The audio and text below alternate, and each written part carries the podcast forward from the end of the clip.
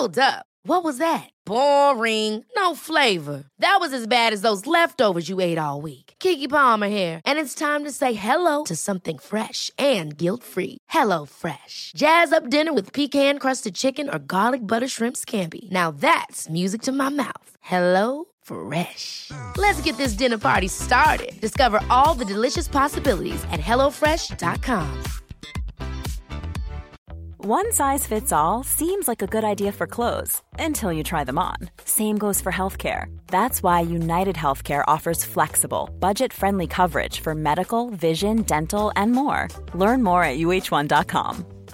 Ready to pop the question? The jewelers at Bluenile.com have got sparkle down to a science with beautiful lab grown diamonds worthy of your most brilliant moments. Their lab grown diamonds are independently graded and guaranteed identical to natural diamonds, and they're ready to ship to your door. Go to Bluenile.com and use promo code LISTEN to get $50 off your purchase of $500 or more. That's code LISTEN at Bluenile.com for $50 off. Bluenile.com code LISTEN. Cool fact a crocodile can't stick out its tongue. Also, you can get health insurance for a month or just under a year in some states. United Healthcare short term insurance plans, underwritten by Golden Rule Insurance Company, offer flexible, budget friendly coverage for you. Learn more at uh1.com. Ryan Reynolds here from Mint Mobile. With the price of just about everything going up during inflation, we thought we'd bring our prices down. So to help us, we brought in a reverse auctioneer, which is apparently a thing. Mint Mobile unlimited premium wireless. Have to get 30, 30, bit to get 30, bit to get 20, 20, 20, bit to get 20, 20, bit to get 15, 15, 15, 15 just 15 bucks a month. So, Give it a try at mintmobile.com slash switch. $45 upfront for three months plus taxes and fees. Promo rate for new customers for limited time. Unlimited more than 40 gigabytes per month. Slows. Full terms at mintmobile.com. There's never been a faster or easier way to start your weight loss journey than with PlushCare. PlushCare accepts most insurance plans and gives you online access to board-certified physicians who can prescribe FDA-approved weight loss medications like Wegovy and Zepbound for those who qualify. Take charge of your health and speak with a board-certified physician about a weight loss plan that's right for you. Get started today at plushcare.com slash weight loss. That's plushcare.com slash weight loss. plushcare.com slash weight loss. The following is a presentation of Morning Drive Media.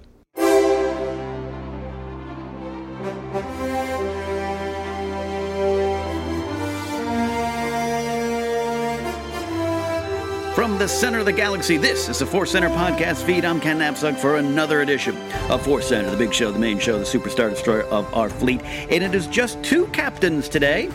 it is me and Joseph Scrimshaw. I am happy to be here on the Star Destroyer. Yeah, we're here today. Jennifer uh, is uh, not on the show today simply because uh, we're going to go deep diving into Empire's End. That's right. And her being a, uh, a busy a busy lady, um, you know, is is uh, does not want to be spoiled in Empire's End Yeah, yet. yeah, she's gonna check it out, but so far I think she's had time to appreciate the cover, which is lovely. You know, the aftermath covers are some of the best covers in the new canon Yeah, books. they're solid. So we're going to be diving into that. Uh, you may have had a chance to read the book already. We hope you have, because we'd like you to stick around for our review and discussion and theories and uh, discussions on Lumpy, all the things we got going on in Empire's End. Before that, though, we do want to discuss some of the news because there's some interesting notes uh, coming out in Star Wars news right now, Joseph. So let's dive on in. Yeah. Um, this story here uh, was expected. I don't think anyone didn't think this was going to happen, but it's nice to have it officially confirmed. There will be a fourth season of Star Wars Rebels. Excellent. Uh, Lucasfilm officially announced the fourth season of Star Wars Rebels, and it's in production, uh, which is again animation is way ahead. So you would have hoped that's the case. And there uh, will be more details and announcements about the fourth season at, uh, you guessed it, Star Wars Celebration. So, uh, number one, uh, that's uh, that's good news. Yeah. We always want Star Wars content on there. Uh, there's no secret. Joseph and I have kind of been at times up and down at Rebels, Rebels, and Revels, um, but uh, we both love the show, Yeah. And this is good news. Yeah, absolutely. And I did see some uh, discussion floating about how long will Rebels last. And I feel like in the general Star Wars talking sphere, there is Mm-hmm. much more bubbling about what's next. What's next? This is kind of the question that is uh, is being asked in all the uh, Star Wars media discussion points, and so uh, I'll ask you first, Joseph. Final season? Do you want two more? Eh, I'd be fine with two more. I don't think there should be more than that. Right. Because I think, especially what we're seeing now, Mm-hmm. uh, you know, we're recording on, on a Sunday, Saturday, uh, Mm-hmm. just broadcast the Mon Mothma episode. Which was a great episode. A great episode of Rebels. A lot of them have been great, but Yeah. a lot of it does feel like uh, wrapping things up and moving to their logical conclusion. So Mm-hmm. Yeah. I don't think there could possibly be more than two more seasons. Right. I might be okay if this is the last season, especially if they're already cooking something new. Right, and and, and I, there is going to be a show coming up behind this. I'm sure we'll get that announcement soon, if not at celebrations. And I for I for one was all on board the five season train. That that's Yeah. what I thought I remember hearing announced, and you know things, the news and rumors kind of all meld into one at one point. So uh, this fourth season being the final one, that idea I actually really like because I'll look at like Game of Thrones. Um, season seven is going to be only seven episodes. Kind of disappointing for a big fan like me, Yeah. but if the producers are saying we only need seven to tell our story, then I'm going to trust them to do it and not uh, just throw a bunch of. Uh, filler out and that that, Yeah. that word gets tossed around and I know it maybe might offend some ears inside Lucasfilm because I'm sure they put uh, love and care into every episode I have no doubt about that but Yeah. Rebels has definitely seemed sometimes it meanders Ezra Bridger's story uh, I definitely want to get your thoughts on this Joseph starts is he going to go dark is this season about him becoming a dark Jedi or falling under the influence of, of Maul it started that way and now he's just kind of a plucky Y-Wing pilot Yeah, i- yeah, and especially this last episode, it it really uh, invited you to think Ezra's going to go the route of being a pilot. Will he Yeah. die in over Scarif? Is that his fate? Right. Instead of going dark, so for sure, it it does raise questions and then Hmm. drop them yeah and then pick them up again. So it does. Uh, it, I think sometimes there is a let's just have fun. Let's have a character study episode. But then other times it does feel like decisions are maybe being made and held off. Yeah, and, and look, we're all used to as a TV going audience now to the Game of Thrones things, which I think was one of the big ones that changed it. Sopranos, I think, really changed Yeah. the game. Where you're used to ten episodes, get the story done. I know Sopranos had more, but like you know, Netflix series, the Marvel shows, it's like you got eight to ten to tell a story, and that's all we want, and that's great for binging. And Rebels is longer. Rebels is stretched out, so I, I get why they might be anyone on that team would be insulted by the word filler because they're they're having to tell these stories over long period, longer periods of time and seasons and episodes. So uh, Yeah. I think four is fine.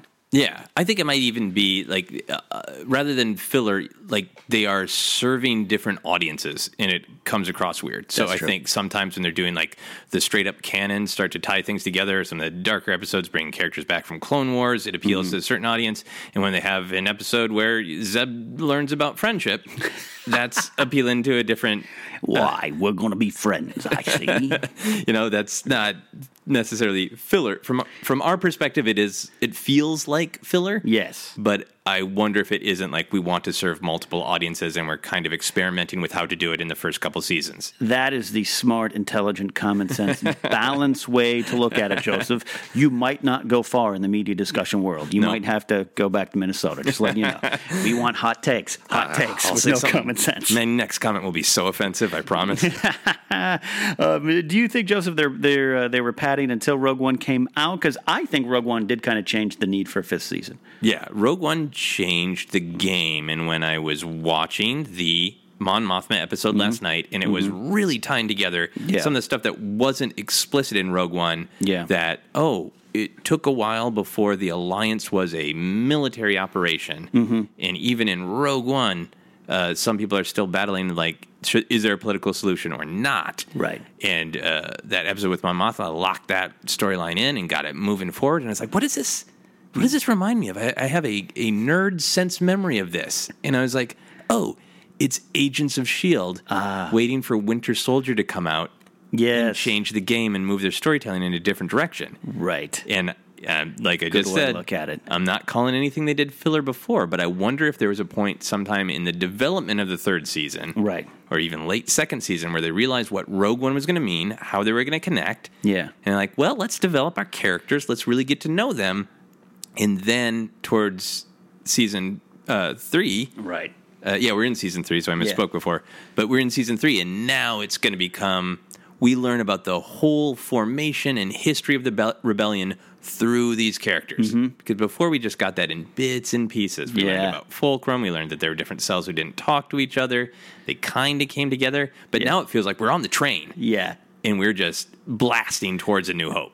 Yeah, uh, it's great. And to, to sidestep uh, a little bit into a, a little bit of that review of that episode, Joseph, I really want to get your take. And if you haven't heard or haven't watched that uh, Rebels episode uh, called "Secret Cargo" featuring Mon Mothma, uh, maybe stop now and go watch it. It's Yeah. great. I think it is essential viewing and essential to the Star Wars story. And I'm happy that the Rebels crew got that responsibility and got that moment for all their hard work they've been doing the last couple of years. But the arrival of Jon Dutch Vander, Yeah. you like that? I did. I did. It's one of the best animated renditions of a human character that, we're, that we know. It is really amazing to watch Rebels just to watch Yeah. the strange exercise of animating the 70s, which is just what they're doing, especially with those legacy characters Yeah, the from A New Hope. episode um, starts with uh, sideburns of an Imperial officer. That Yep. was impressive. yep. Most impressive. A lot of mustaches. I squealed like a little baby Yeah. at Dantooine. Yeah, yeah, It's yeah. like one of those things I just didn't think about. Like, we got the classic line of, oh, Dantooine's an old base. Like, oh, we get to see him go to Dantooine. Yeah, yeah, it was good stuff. It was good stuff. Uh, check it out. And uh, next story here is, you know, the Han Solo movie's in production, Joseph. I don't know if you know that. I've heard. You've heard some stuff. um, and Michael K. Williams, a lot of you may know him from The Wire. I love his work in Boardwalk Empire as Chalky White. Uh, Variety has reported that Michael K. Williams is uh, um, in much uh, and much more. Sorry, I'm reading the story wrong. I'm reading your wonderful words wrong, Joseph. Uh, he is in talks to join the Han Solo movie. Uh, we believe that the, the cast would still be announced and expanded. Uh, that they're not, even though they're shooting, that's kind of the way it is in movies nowadays. You two months into production, and they've just added so and so to the Yeah. cast. Um, but uh, what do you think about this? Oh, I'm thrilled. I love Michael K. Williams. Uh, Mm-hmm. yeah, I love his work in The Wire and Boardwalk Empire. He popped up in Community. He pops up a bunch of uh, great places, and I think uh, he brings a kind of uh, a mixture of gravitas and humor. Yeah. that I think is really right for Star Wars, and especially is you know we're going to get into this scoundrel world. Yeah. You know, he Yeah. obviously he is an actor is very well aware that his super cool facial scar Yeah. affects the way he's cast. I don't know. Obviously, he's aware of it. I don't Yeah. know how he feels about it as a human being. So I apologize if it's like a thing that is Yeah. uh, sensitive to Michael K. Williams. But th- you know that it's great to bring that uh, that weight Yeah. that he can bring to it, like a scoundrel in the Star Wars galaxy is really exciting to me. Yeah, I'm absolutely uh, uh, thrilled about this. Uh, like I said, I was a big fan of the series Boardwalk Empire, and he he brought uh, something special to that show and and to his role. Uh, I, I don't want to go into the mindset of speculating, but I can't help myself. Yeah. Um, in my weird way, I'd want him to be Sana Starros' dad. Oh, nice, nice. Because I still really, really want to make sure that the character of Sana Solo or Sana Starros is in this movie. Yeah. I still think it's going to happen. I still think it's there. Yeah. But I don't know. He could just be a smuggler, scoundrel scum. Yeah, I don't know. I think my mind just gravitates to, especially like age wise, that he is an older scoundrel who knows his way around, and Han Solo hmm. screws him over. And like, I- I- there's just something hmm. exciting about imagining Michael K. Williams being not happy with Han Solo. Yes. Yeah. Yeah, yeah, Yeah. absolutely, absolutely. Um, so we'll hear more about that. And again, I, I'm pretty sure Joseph and, and you and I can agree that this cast is going to continue to grow. Yeah, I think it's going to continue to grow, uh, not only in numbers, but hopefully in diversity. You know, and wanted to, to follow up on the discussion we had last week uh, about that photo of the cast that uh, didn't feature a lot of diversity, and now hopefully we are going to continue to get it. And it's just a, it's a thing I think for us to watch and be aware of that Lucasfilm appears to always be ready to squeeze the the trigger on early cast photos that are not representative Yeah. and they maybe need to think about Yeah. is it worth it to get the excitement out Yeah. or do they want to wait and show us the true full cast yeah, wait, wait till Thandie can drive on over that day and take a shot with the rest of the crew. Um, but regardless, man, this Han Solo cast is shaping up to be pretty, pretty big, pretty cool. yeah a lot of heavy hitters Yeah. a lot of just power uh, and also a lot of humor almost all Yeah. of these actors are Yeah. good at comedy as well, which makes me really excited. Yeah. that it'll have a wry, tongue-in-cheek sense of humor to a, a swashbuckling And Mi- adventure. Michael K. Williams is pretty serious in everything he does, but didn't he do? He, was it Thirty Rock that he had a turn as a guest spot? uh, community. was it Community? Yeah, he was a teacher on Community. Yes, And and, that was very funny. That was great because that played off his Yeah. kind of persona as And well. I, I know I'm a weirdo, but Omar on the Wire is funny. Like Omar, God. the character has a sense of humor and There you go. irony. You know. There you go. Uh, looking forward to the cast being uh, rounded out as it continues to grow during production. A Star Wars Battlefront sequel is on the way, as we know, and is said to be even better on a conference call. EA, uh, uh, that's Electronic Arts, CFO Blake Jorgensen dropped some Y Wing bombs about Battlefront 2. It'll be larger, have single player, which we've heard about, more content from The Force Awakens and Rogue One. Uh, Joseph, I am one of the last humans still playing, and I appreciate a lot of you out there keep trying to find out what platform I play it on. I don't go online a lot with it. I Yeah. do, but I go by myself. But I play a lot of the the uh, local co-op missions with my friend Jessica. So uh, uh, uh, maybe one day we'll have a Force Center play party. Yeah. but uh, keep trying. But Joseph, uh, you have not played Battlefront as much as me. I have not. which I'm proud of. I'm proud proud of you. I'm ashamed. But will you buy this? I might for the single player. Yeah. So I only played it oh like once for four hours Yeah. because, as I have mentioned before, I'm as I have video game addiction, so I haven't hooked up any of my systems. But uh, I really liked what I saw of Mm-hmm. the first one. And if it's a, there's a single player, uh, that's that's where my heart is. I never got into playing online Mm-hmm. a lot. Uh, so if I can just sit in my own home. And you know, be Dengar shooting at Ewoks. Yeah, I'm, I'm gonna do that. Yeah. Dengar shooting at Ewoks. Dengar's in the first Battlefront, but yeah, I don't think you can. He only You can't shows, shoot him. You can't He only him- shows up on uh, Cloud City uh, in, Oh, that, in that pack, to my knowledge. But yeah, Dengar and Endor shooting Ewoks would be. Uh, I'd just buy that game all by itself. Sorry for the Ewok hate. Oi. Jennifer isn't here to rein me in. oh, I'm going to take out them curry, fuddly, cur- cuddly little bears. um, uh, Joseph, though, do you think EA, if their expansion packs and their downloadable content, are, are they robbing us of anything here? I don't know. I feel so torn about that because on one side, uh, on one hand, I understand you're just like, oh well, they got some new ideas, so a second game. But it Yeah. feels like you know you've played it a bunch. Yeah. They're adding Rogue One content. They're adding more characters here in in Battlefront Two. Couldn't they just make it downloadable? That's what I was. That's the thing, but I think they know, and I, I know someone at EA, Okay. and they're aware of the game failing to a certain degree. Financially, you know, that's different. You know, Suicide Squad won an Oscar and did great at the box office. So uh, EA is aware of all of our complaints. That's why they're making the changes, and I think it's good for them to just go, "Hey, here's Battlefront Two. We're starting over." Now, Okay, yeah, you so still like might Battle- have to pay. Yeah. Okay. Uh, but it was it, the video games have changed since you first started getting addicted, and I first you know loaded my Commodore 64 up Yeah. and, and had to use HTML code to load these games. Um, times have changed, and yeah, the day of uh, you know even 10 years ago paying 60 bucks for a game and that was it has changed, and the, the DLC stuff is is fun. A lot of the games that I play.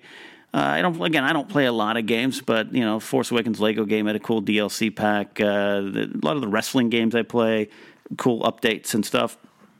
I get it. I get it. The Battlefront one definitely seemed like a little bit of a little bit of a uh, swindle. Yeah. Pay this and then also pay this and then pay this and pay more. But I am fortunate enough that I could afford it. I paid it and I had a lot of fun playing. You know, Scarif came out. It really got me excited for Oh, Rogue yeah, One, and it's really good. So um, I'm curious. I'm interested. The single player thing will be will be will be fun. Yeah, I mean, I think it is an exercise in just because we can, should we? Which is, Yeah. uh, I think, a, an important question about Star Wars, since we will be like, what? What? This Chewbacca has his hair slightly different. I'll buy eight of those action figures that they Yeah. know they can abuse us. So should they abuse us? Right. But I'm, I'm, I'm thrilled about the single player. I put on my cranky old man hat. you know, I like disappearing into a video Yes. game, and I, the experience of playing on online, I'm I'm thrilled Mm. if there are people who love it. But for me, it's like it's an opportunity for someone to be a jerk to me online. Yes. that's my real life. Yeah. it's not a vacation. Yeah, there's a lot of truth to that. I was doing some some private Battlefront games which were fun with Cool. JTE from Screen Junkies and Schmoes and Cobster from Schmoes, those guys, and, and that was fun. Cool. Uh, we all talked to each other, and that that felt good. But yeah, I'm not much of an online person for that same reason. I like just you know playing by myself. Yeah. relaxing and not uh, being killed by an 11 year old 42 times in 10 seconds. I loved Red Dead Redemption, and then I was like, oh, there's an online kind of thing. I'm dead. I'm yeah. dead. I'm dead. Oh, I'm dead. Somebody stole my horse. Somebody stole my horse. yeah, I can't do this. um, but uh, no word. Uh, I don't know the word on when Battlefront 2 is out, though. I'm sure, though, we are going to get a lot more at Star Wars Celebration. We're going to get a lot at Star Wars Celebration, and uh, I will be there. So hopefully, I'll uh, have a first hand account. Yeah. And I can uh, report back to the front lines here. Millions of people have lost weight with personalized plans from Noom, like Evan, who can't stand salads and still lost 50 pounds. Salads, generally, for most people, are the easy button, right? For me, that wasn't an option. I never really was a salad guy. That's just not who I am. But Noom worked for me.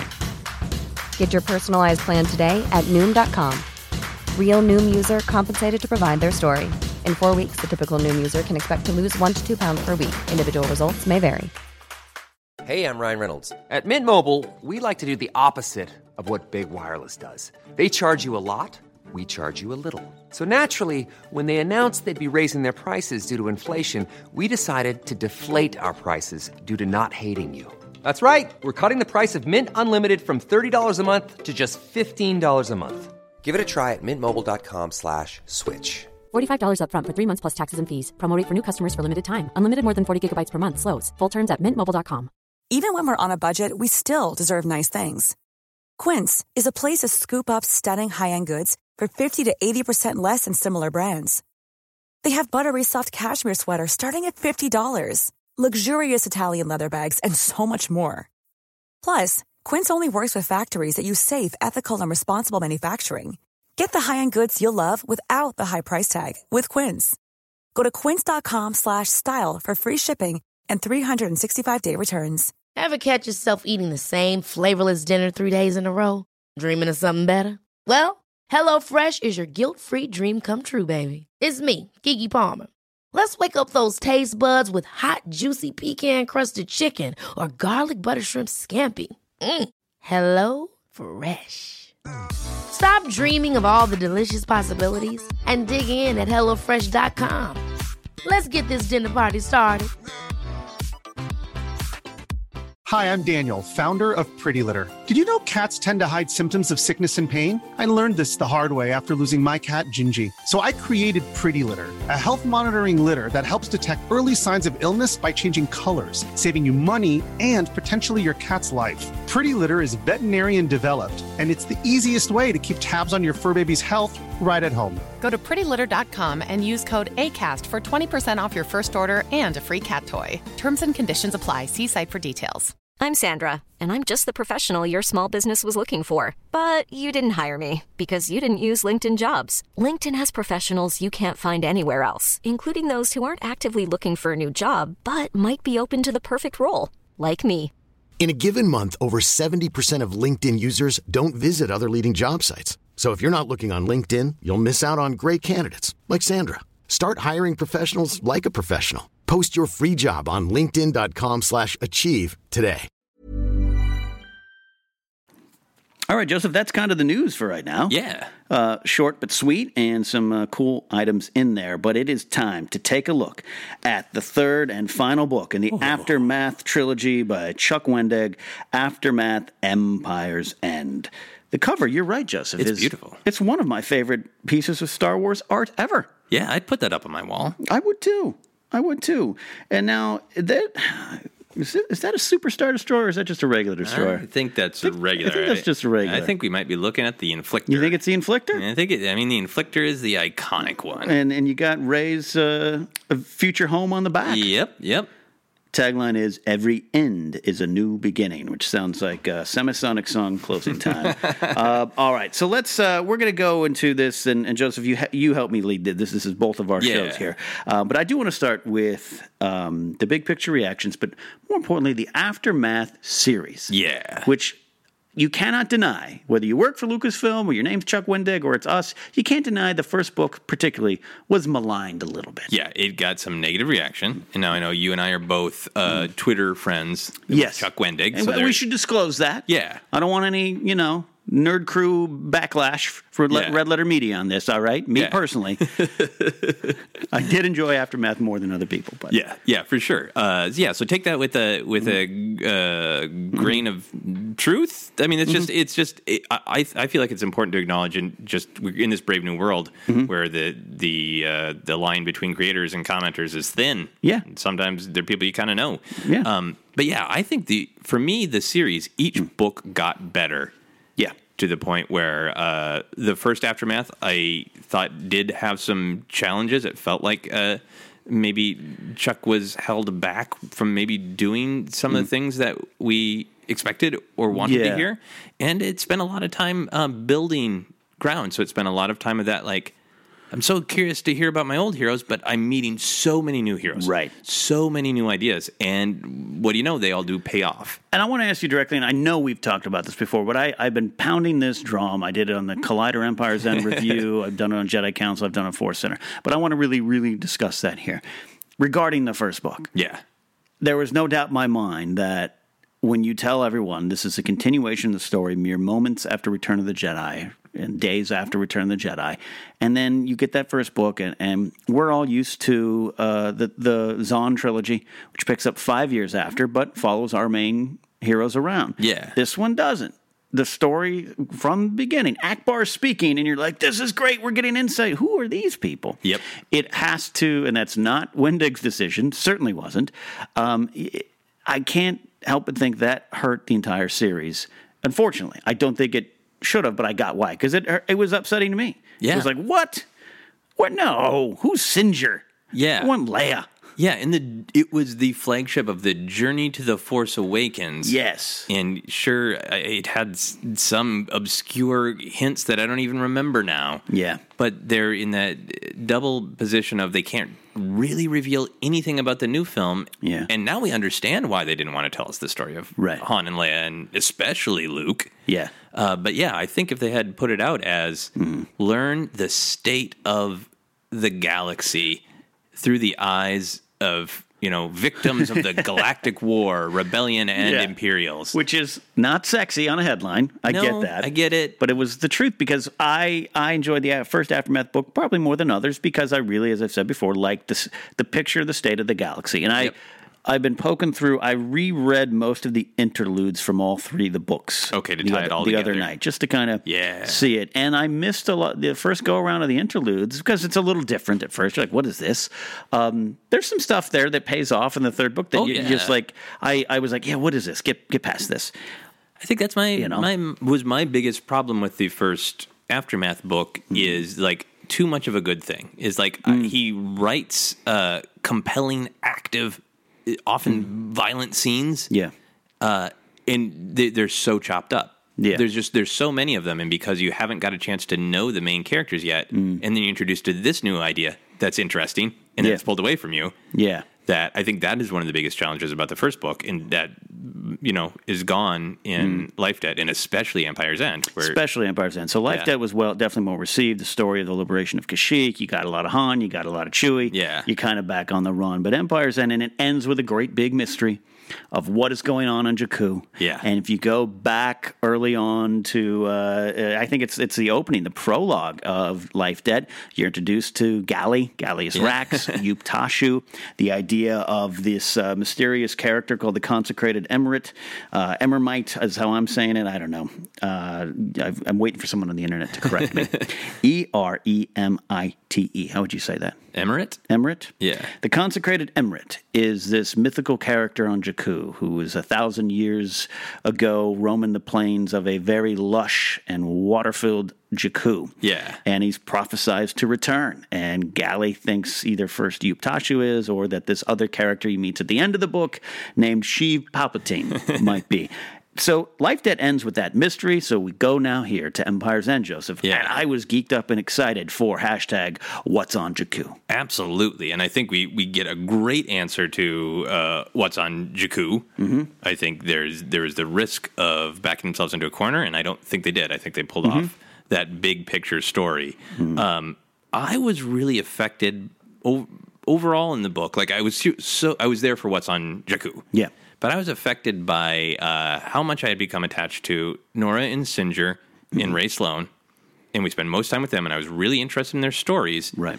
And I was really affected by the whole book has a really nice theme of uh, Sinjir talks about the person without a star. Yeah. And all of our characters, you know, some of them become more major than others, and some of them, you know, get killed on the video camera. Sorry, Sean Barell. Barell, Poor John one of the saddest sacks in the galaxy. Yeah, he's he's going up there for a Lobot with uh, with the sadness. yeah, can't get the girl and gets killed on Yeah. the video. Yeah. Uh, but I loved that there was a general theme of finding peace and Yes. finding your next adventure. It's a super violent book. He writes, uh, you know, just fisticuffs, Mm-hmm. Yeah. really viscerally. Yeah. Um, but I love that that Chuck would be great on Databank, bro. Oh, he would. Oh my God, there'd be uh, bees and space ants everywhere, and things would be eaten and tentacles. Yeah. uh, yeah. But I, I just really liked that it found it felt like the individual characters as well as the story of the whole galaxy was Mm-hmm. finding its feet. Yeah. And then we had that sort of like, oh well, the first order is being created and going off in the distance, but our characters are finding Right. identity and peace. That's a great. That's great because there's there's one thing, and it's I I, I- said it on Collider, uh, but I want to get into more here. Where I think there was a little bit of justification for a redemption for Wendig because one of my biggest complaints, not complaints, a tough word, but my biggest things like ooh of misses of the book is I wanted more with those characters. I almost felt a little bit like, ah, I wish Sinjir was in this. Where's this? Where's that? And that is a testament to us as listeners and, or excuse me, readers growing with these characters. And so for you to find those themes and they're coming from those characters, that that's a valuable point uh, to put forth that this book has that there. Yeah, absolutely. It really pays off these characters' journeys. Yeah, absolutely, and lots of different characters, and I love that it uh, it really deals strongly in the, the idea of do you want justice or do you want revenge? It's Yes. a great question to ask as a galaxy is coming off of a war, Right. uh, and also like it's a question that comes up a lot in pop culture, but not a lot in Star Wars. It's more framed as like good or bad, Mm. Right. action or not action, Right. but justice or revenge, and the fact that it does boil down in a lot of those final moments for all of our characters Yeah. of exactly you know which should they choose, Right. And they you know they choose generally the ones that that show the true nature of the character. Yeah. Norra, you know, chooses justice. And Right. Rae Sloane ultimately chooses revenge. and Sinjir, who should want Mm-hmm. revenge, chooses just every calm, peaceful option that is offered to him ultimately in the end. Yeah, it takes his career in an entire new direction. Yeah, yeah. and and Jas uh, Jas Emari uh, kind of you know finds her new adventures at the end. It's kind of like Return of the King. Everyone's kind of going on their own little ventures. Yeah, Jas comes home to Embo and other bounty hunters. Yeah. Even there's it, there's even that theme with uh with Temmin becoming Snap. Yes. Like that at first Snap is kind of a joke he doesn't like, but then he fits into that identity of Right. I will be a pilot. I will be this more calm, responsible person that my elders think I can be. Right. And and I love the influence of Wedge on him. Yeah. That's a you know a great. Uh, I know Denis Lawson did not want to be in the Force Awakens, and there's some some disappointment as a fan that that didn't happen. But you, you know to know that some of the Wedge's legacy is flowing through Snap Wexley, yeah, it's, that's it's a right. good thing. It's a cool thing as a Star Wars fan.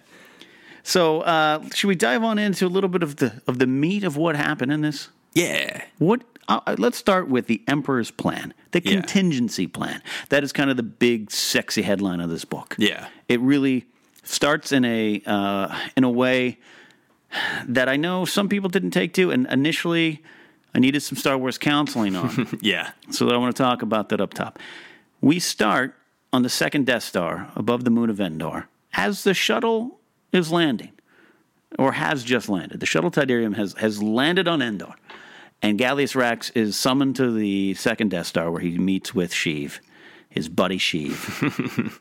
and it's like, hey, the that thing you've been training for your whole life, Galley, it's time. The contingency plan, the thing you're in charge of, that is put that into motion. Yeah. Stand by to stand by because I don't know if I'm getting out of this. So that involves the unknown regions and involves the Emperor thinking there's something else out there, blah, blah, blah.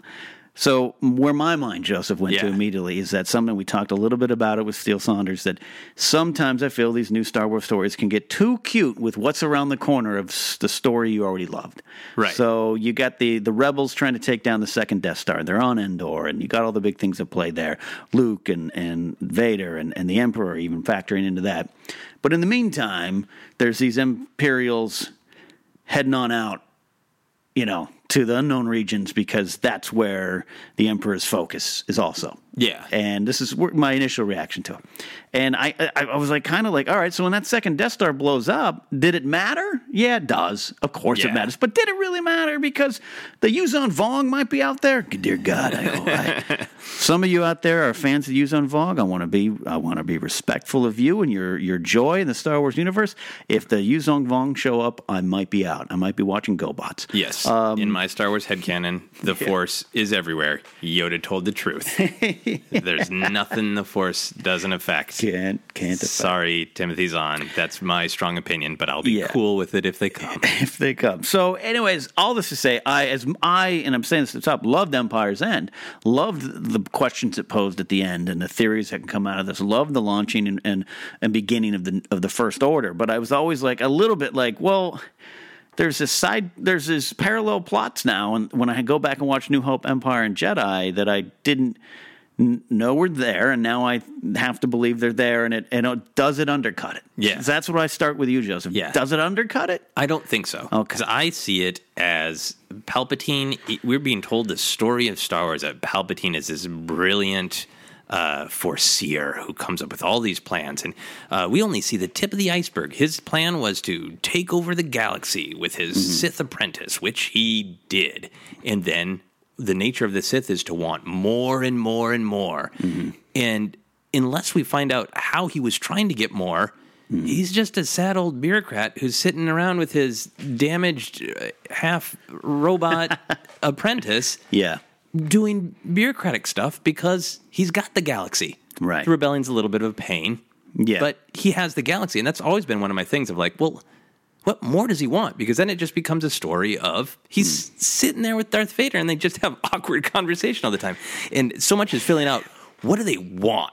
Remember that time on Mustafar we destroyed the Techno Union? I like my Jogan fruit cooked. like yeah, I, I've done a Right. sketch about it about just like what hmm. did they do now Right. that they just locked in. So we're getting all this information, and I love that he has multiple plans. Yeah. I love that he kind of want. I'd interpret it as he hmm. wants to break the rule of the Sith. Of the two. He doesn't want to hand anything to Vader. Right. If he can't have the Empire, it's, he does not like he wants Vader to take over. And he it- wants it to burn Yeah. and start a new game somewhere else and take over more. And he's already talking about the failure of Vader. He Yeah. believes he was a failed apprentice even at this point. Yeah, He says that mentioned in the prologue, and you're starting to see that in the comics, really, in the Vader comic. That was very clear. And that actually Yeah. Mm. fits exactly with Jedi because what he truly wants is he wants Luke to kill Vader and for Luke to become the new, more powerful apprentice. Right. Um, and I interpreted also Empire's End is not just that he's willing to like go, eh, this galaxy didn't work, I'll go off to the next one. Hmm. But in an ideal world, he he would control both. He would control Right, right, everything right. because a Sith wants more, More power. more power, more power, more power. That's the reason to you would almost say unlimited. power. Unlimited power would Yeah. be a nice, handy way Yeah. to say that. Yeah. Uh, yeah, so I really love that idea. So I didn't mean to cut you, but No, yeah, no, no. when you, as you do with your Star Wars counseling skills, I that calmed me down a bit. Yeah. Um, and it it makes sense, and I, I use the it's it is a odd, but it is true to I use a real world example of, of Hitler and the Third Reich, where yep, he wanted Europe and then he wanted maybe the world, but he also had this weird obsessive obsessive side with the occult. What else was out there and all that kind of stuff that inspired Indiana Jones. You know, wasn't Yeah. too far off from some of the stories you may have heard, and that kind of made sense too. If, if Palpatine's like, what more can I get, and what else is out there? Because I, he, I something's talking to me. Yeah. And you've got the Force, and I want to go with my weird little advisors and their purple hats, and I want to figure out what is out there. Almost makes sense now. While hey, he forms the Galactic Empire, it's he's got the galaxy, like you said. Mas Amedda, could you go run this for me? And and the Palpatine disappears. In old, you know, canon and in new, he's Yeah. gone. He's he's hiding. If you read the, the prologue to the the Star Wars novelization, Palpatine uh, surrounded himself with yes men and bureaucrats and disappeared from the people. So, and he's even putting out holograms that are fake him. You know, it's a young, healthy Palpatine. Yeah. So it makes sense to hear you describe it and to get into that story bubble of all right. So while Mas Amedda and everyone else and Tarkin and Krennic and everyone's running invaders off, you know, getting counseling and taken back to baths and all that stuff, and he's still a troubled teen. Yeah. Um, Palpatine's like, what else is out there for me? Yeah. So from that point, it makes some sense, and I can totally get behind it. It actually uh, became a little more exciting for me. Yeah. So yeah, so I like the more power. I also like just blowing up the empire. There was like a, it would make some sense. Yeah, and I I want to give huge kudos to Chuck Wendig for an original chess metaphor because Yeah. boy is you know chess metaphors for villains tired area in this idea of like I'm going to sit you down at Dejarik. It's also known as hollow chess, whatever. Yeah. uh, which is pretty much a direct line. Yeah. uh, and say it's not. I'm not just going to teach you how to move the the king. Right. Rip the board apart. Yeah. That that was cool, and I think it meant. And to me, it, it works both in terms of like, here's the plan: if I fall, draw draw everybody into a trap and destroy the rebellion and the empire and throw everything into chaos because I'm full of evil and hate, and if I can't have it, absolutely no one should. Yeah. and I'll go start another game over here. and that and that th- that's where one of the things where I think my mind got lost Yeah. into where I was coming down on it and needed your help. Um, is the Battle of Jakku. Yeah. One of the first things you learn uh, before Force Awakens is what's this planet? It's Jakku. There's all these. Oh, there was a big important battle there, and then Battlefront comes out, and you see that battle. Yeah. you see Star Destroyers falling from the sky. Um, you see, you know, then uh, Lost Stars comes out, and then you get the a certain perspective of that battle. You know me, I'm, and I just did the Spotlight Star Wars. I'm drawn to war more than lore in Star Wars. I was looking forward to this Battle of Jakku, and the Battle of Jakku in the book is great. Yes. It's some of the best writing Wendig's done in the series. You can understand exactly what's happening. It's tactical. It's exciting. Yeah. It's human. It's really exciting, and the stuff with Snap trying to fly into it, being a cocky kid, going, "What did I get myself into?" Good. It's such a video game moment. If Yeah. this battle's too big, I'll go pick off easy people. yes. It's me on Battlefront when I'm flying. um, so there's that. But I also, the fact that it was, at the end, it was all about Rax drawing everyone into a trap. Initial, my initial reaction was like, well, that means, that cheapened the battle a little bit to me, that it wasn't the Empire's final stand. It was this part of this bigger plan. And that's, that's where maybe my mind started to go into Okay. this big d- downward slope into a rabbit hole of does anything matter? Was it just part of the Okay. Emperor's plan? I wanted this battle to be the Empire gathers up and is like, "Come at us, bros!" And the rebels are like, "Let's go finish it." And it it was that from a certain point Yeah. of view, but at the end of the day, it was a trap for everybody, and that Rax had intentionally weakened his troops Yeah. and and that that was a I I liked it. It was executed well, but it emotionally hit me in a way of ah. But I wanted I wanted this to be bigger than it was. Yeah. I think it continues the fine Star Wars tradition of we have all of these non force using characters making these big decisions, doing things that do truly matter, Mm-hmm. but running underneath it all are Jedi and Sith manipulating everything and making everything about them. That's true. Uh, so you know, a lot of it, it it it becomes this weird battle because it's still Palpatine's plan. It's Palpatine from beyond the grave, so to speak. Uh, but through that story, we get you know this very uh, reminiscent of Rogue One uh, political debate about whether or not they should act on Mm-hmm. the New Republic side, um, and on the Imperial side, we get all this great kind of story of the savagery, Yeah. and we even get a lot of great uh, thoughts from our Imperial characters about not giving a damn about the Force yeah. which I thought was like super interesting meta because yeah, Luke is nowhere to be found.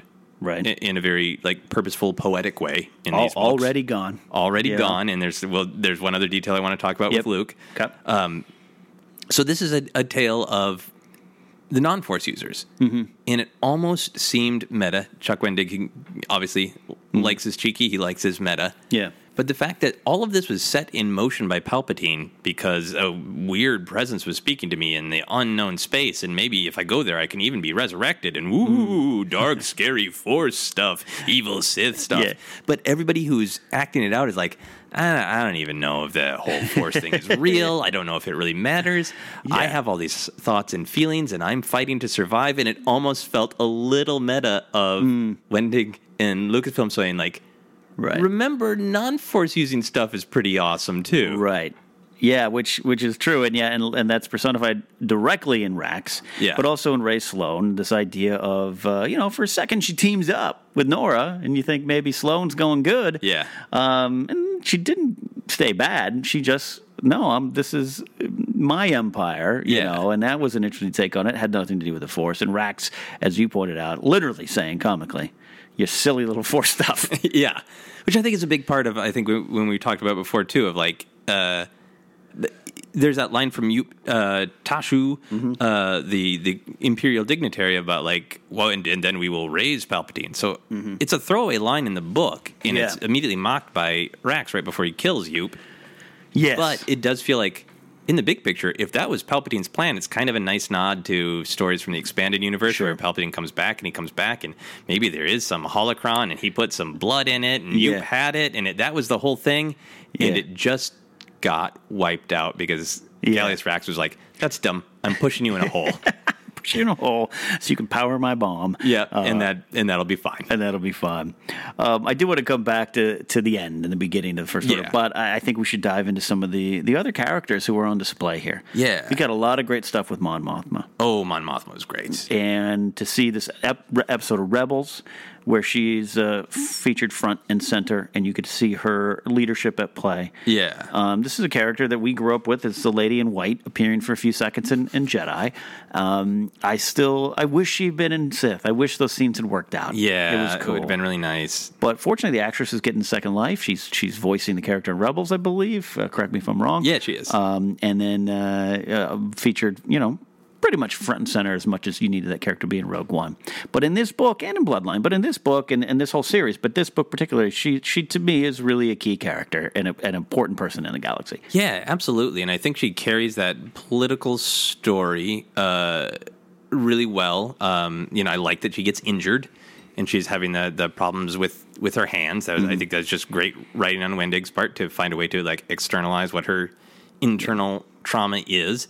I even got uh, in, in verging into real life politics, so take it take it with a grain of salt. Uh, but there was almost a uh, Hillary Clinton, Bernie Sanders vibe Yeah. between Mon Mothma and the guy who was challenging her politically. Yeah. Like Mon Mothma was this person who a lot of people kind of perceived as cold. She'd Yeah. been around for a long time. She clearly knew what she was doing, but maybe she didn't have any fresh ideas. and here's this exciting guy who's just like, here's how we should do everything, but he doesn't necessarily have the experience Yeah. or a plan for how to enact them. And uh, and I'm not making any judgment Yeah, on, yeah, no, on no. any of those arguments in our, our real political world. I have them, but I'm not going to make them on this Yeah. podcast. Uh, but it, it was one of those things where like Star Wars inevitably uh, wanders into having you know rhythm with the real world, and it just Sith did for sure. Yeah. Sith did, yeah, and it, it just made Mon Mothma even more interesting to be like that character who hasn't had this perfect political Yeah. life to find out that she almost completely collapsed and didn't get to be in charge of the new republic that she had fought for Yeah. was that that made her character like oh she's not just this perfect leader she has to strive for things Right. T- Tolwar Wartol is uh, the character's name. from- Tor Wartol Uh, Nacadia is the planet, Yeah. which is where the seat of the galaxy was uh, moved to at that point, which is an interesting thing following the fall of the Empire. It was no longer just Coruscant. Yeah, so they of moved the, it around. Yeah, the center of the galaxy moved around. So Nacadia, yeah. That, so there was an interesting, and then you know she has that fun little scene with the fruit. You Yeah, know, and oh, all the that fruit is stuff. great, yeah. and it's kind of her in action without a blaster, without this, without that, using her own skills and mindset and strategies. Yeah. which is again a good moment for the character. And with Mon Mothma's story, and a lot, there's an interesting dynamic where the book sets up uh, tension of what's going to happen, but Mm-hmm. we as Star Wars fans know it's going to happen. There's a couple times, at least Yeah. one major time, where like, is Mon Mothma going to die? Yes. and we're like, well, no, of course not. Right. because we know. So I thought it, I thought this book was particularly successful in uh, getting the tension not out of what happens, but how does it happen? Mm-hmm. Right. What choices do our characters make so that things play out the way that we as fans know they have to? Right. And there was a lot of that with Mon Mothma. Do you? Uh, we know she's uh, you know as alive as of six years before Force Awakens uh, with Bloodline. Yeah. Um, do you want the Do you want the character to show up in any way, shape, or form? in the sequel movies, I Yeah. no, I don't think I do because I like the story told in Bloodline so well Mm-hmm. that they set up a flawed government Mm-hmm. that worked if it was controlled by a powerful but benign, charismatic figure. Mm. And then when she retired, that nobody could really hold it together, and factions developed, and the government started to not function well. Mm, Okay. I really, really like that story. Yeah. Yeah. I, I I- don't have that answer for myself yet Yeah. either. It's one of those. It'd be, do you get the original actress to, I believe, still alive? I believe. Apologies. Oh, yeah. uh, um, show up. You know, would it work? I don't know. Would it be too cute? I don't know. But because Mothma is such a key character in the time in between, Yeah. it makes some sense. But there's there's just so much, and we didn't see. We saw her a bit in Rogue One, but it's like we didn't see. I'm reading the stuff in these books and going, ah, this is a really valuable character. Well, hopefully she's just a regular in, in Rebels now. Yeah, so we'll nice. really get a lot of, Yeah, of Mon Mothma. I, could would love. that itch. um, yeah, and, the idea of another vote for military action that doesn't go, you know, not looking like it will go Mothma's way initially. but Yeah. How they have to get around that, uh, reminiscent of Rogue One. It's like maybe she learned her lesson from Rogue One era stuff. You know, that was great. Yeah. I liked all that. Yeah. I liked all that. It was, Yeah. it was again Star Wars politics done pretty damn good. Yep, and it tied in well with all of the other politics. Yeah. That Yeah. told in Star Wars. Yeah, syncs up. Han and Leia. Han and Leia, uh, amazing. I think uh, I thought Wendig's writing of Han was really, really good in Life Debt. I thought Han and Leia in particular were really both well written in Right. Empire's End. Um, and that also is much like Mon Mothma. They, we know what's going to happen, so this is feeling like Greek tragedy, Right. You know, Right. That, Like we we Yeah, it's it's hard not to always think of that. yeah, yeah. It's hard not to think about what's going to happen uh, with uh, Ben Solo, as we learn that it is Solo. I like that confirmation Yeah. because you know people have been saying, "Is it Ben Solo? Is it Ben Solo Organa? Is it Ben Organa?" Right. Uh, so we know that it is Ben Solo. But in particular, some of the details I loved with Han. Mm-hmm. I love setting up the restlessness. Yep. That he, I love that he didn't go to Jakku because in my mind the Falcon was there in Jakku Yep. at the last battle. Of course it was. It's only a year later, but I like that. I can't go. It's so good. Uh, the the detail that when Mas Amedda, Mm-hmm. another sad sack character that you and I both love, gets smuggled off Coruscant by children, Yeah, brought to the by the little birds. the yeah, by the little birds from Game of Thrones, uh, brought to the New New Republic Mm-hmm. Yeah. to sign the treaty officially ending the Empire. That Leia is standing there Yeah. in labor Yes. is such an amazing detail that Mm-hmm. shows the character. Her character has been built up to be somebody who's like, Yeah. I am funny, I am smart, I am wry, but duty. Yeah. And, Duty. Like I've sacrificed everything. I'm going to stand here in cascading pain and anxiety, but I need to be here in this moment. and that and that Kylo was uh, or Ben was born on the day of the Galactic Concordance is an interesting little you know yeah. starting point for that character. Yeah, it's such a great, great detail. And Yeah. then the this was the Luke detail that I wanted to yeah, yeah. I wanted to get into that. Yeah, talk about. Uh, yeah, I don't mean to move move past Han and Leia. No, no, no. Plenty more to be said. Um, but the way that they chose to write that, where we as the readers don't get to be in the room when Yeah. Ben is born, and it's a thing of myth. Right. Some say that Luke was there. Some say Some he say was, was not. it's like, oh man, that's great. It not only builds Yeah. up like it's not that he's just not here yeah, we, at this point, the Lucasfilm is just Mm-hmm. poking us and going like, imagine, guess, guess, imagine, have fun, make Yeah. some headcanon because it's it's now cool Yeah. that Luke is nowhere to be found. Yeah. because we're wondering. We're He- he's- wondering. He's, getting mythic like Rey. There, he is, yeah, absolutely. Like that Rey makes says. sense. Why Rey says he, he's a, he's a myth, he's a legend. Um, yeah, and and and um, I'm trying to put the timeline together. I just did have to do something for a Collider crash course on what's Luke been up to. Yeah. and there's not a lot of information, obviously. And you know, Shattered Empire, the four issue comic series, Yeah. Luke's very much in that. And he and Shara Bay go get these force trees, and Luke's like, "You can take one, the other one's spoken for. We don't even know what that means." And it, it is interesting that it's on the Star Wars data bank that you learn that Lor San Tekka and him were like teamed up and off looking for relics. Yeah. and off trying to get get uh, a little history on the Jedi Order. And so, when did that begin? I'm so curious. Yeah. and I like that they played with that in in this as well. And what do you think too about this notion that Leia, with the Force, but not super trained and kind of choosing to go that other direction, still has the ability to really use the Force to see and feel things? Really feels an amazing amount of light in Ben. Yeah. but kind of this warning that when there's a lot of light, there's a lot of potential for dark. Yeah. Oh, I love that. I, I, I like the picture that's emerging of Leia of the her force gift is being intuitive. Yeah. And reaching out, uh, in as much as I would still love to see Leia raise her hand and send some people flying. Yep. Um, I like that that use of her uh, uh, force abilities, and and I felt like it was just the right touch of like, hey, if you're gonna ha- spend a bunch of time with the baby Kylo Ren uh, right before he's born, Yeah. you want to have some fun, kind of hinting.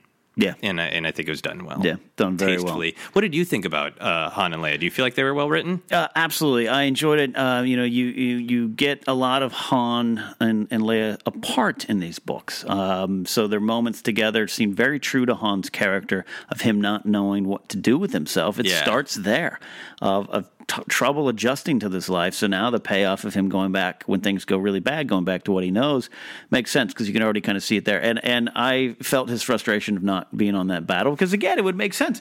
It's what 18 months after the events of Return of the Jedi. Yeah. Like, wh- why wouldn't Han? Why wouldn't General Solo be there? but already knowing that, hey, this is what's going on, and even the, the interlude with Lando and kind of this idea of you know Lando kind of like, oh, they're having a kid.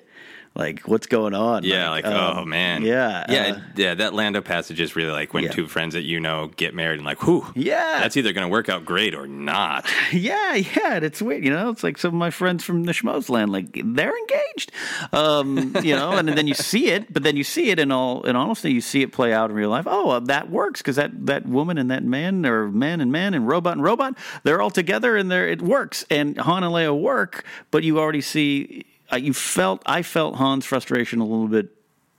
You know, it, I focused on that more than the Leia stuff. Yeah. I'm such a Han guy, and I want Han to be who he is. I want him to grab his blaster, his DL44, and head out to Jakku. I want him to do this, but he has to transition, and uh, I think that that was done really well. Yeah. and I'm still curious. There's a lot more to to find out of what happened uh, with just Han and the in, in the you know trying to be a father. Yeah, You know, just the little things of Han changing his diaper.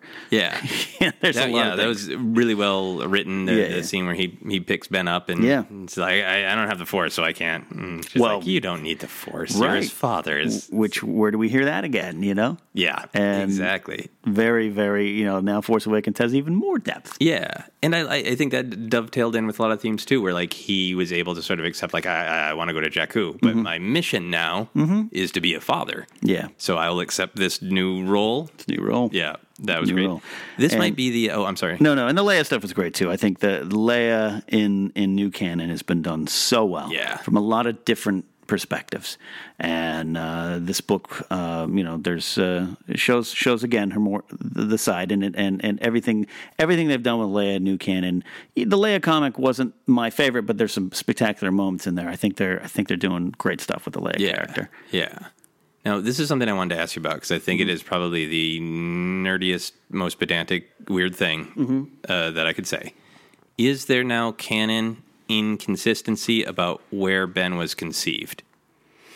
Because I Hmm. want to remember that in Bloodline, she reflects on a, a trip on the Falcon where she believes Right Ben was conceived, but then in Here's- Aftermath it talks about being on Endor. on Endor. Yeah.